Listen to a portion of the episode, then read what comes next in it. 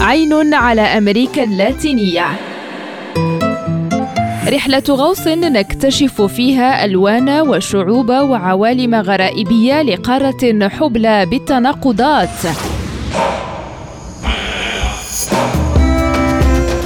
عين على أمريكا اللاتينية. برنامج يأتيكم كل يوم على ريم راديو مع هشام الأكحل.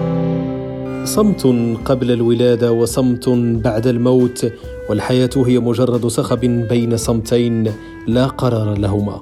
القدر شيء مؤكد ومحدد مثل الوراثة الجينية فكلاهما أي القدر والجينات يحددان من نحن ولا يمكن أن يتغير.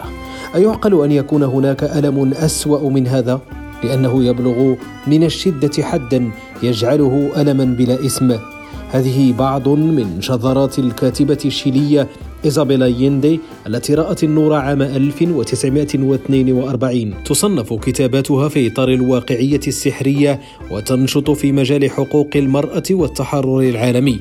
من أهم رواياتها بيت الأرواح ومدينة الوحوش وما وراء الشتاء. عاشت متجولة بين العواصم العالمية بسبب ترحال أسرتها.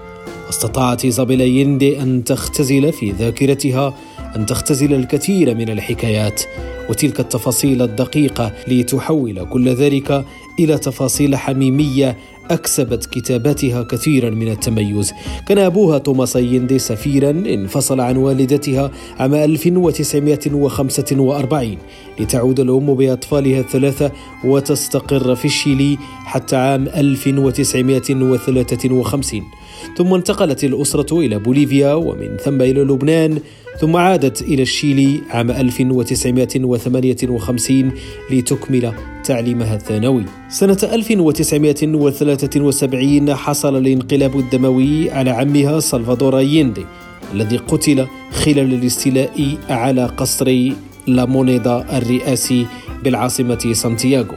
وفي عام 1975 نفيت أيندي إلى فنزويلا حيث عملت في جريدة كاراكاس الناسيونال كما عملت مدرسة في إحدى الثانويات.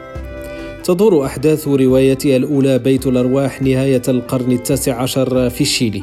وهي تروي مجريات حياة عائلة وتحكي غرامياتهم وطموحاتهم وعلاقاتهم ببعضهم البعض ودورهم في مجريات زمنهم وتاريخهم.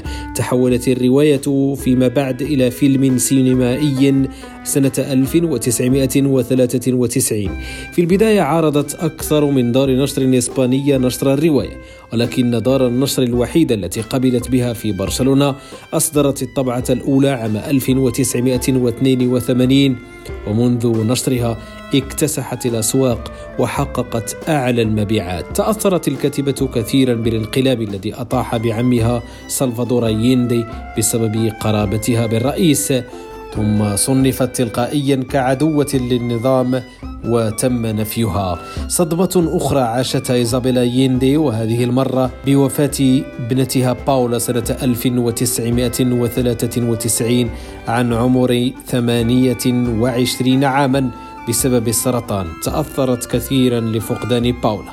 لكن أيندي كانت طوال حياتها امرأة قوية فحولت ألمها إلى كتاب جميل استعادت فيه طفولتها وذكرياتها أسمته باولا على اسم ابنتها وخصصت ريعه لدعم مراكز علاج السرطان. تتميز أيند بأسلوبها الخيالي والسردي الجذاب والذي يركز على المرأة والحب والعنف والتاريخ اللاتيني وتعتبر واحدة من أهم الكتاب اللاتينيين في العالم وقد ترجمت أعمالها إلى أزيد من 27 لغة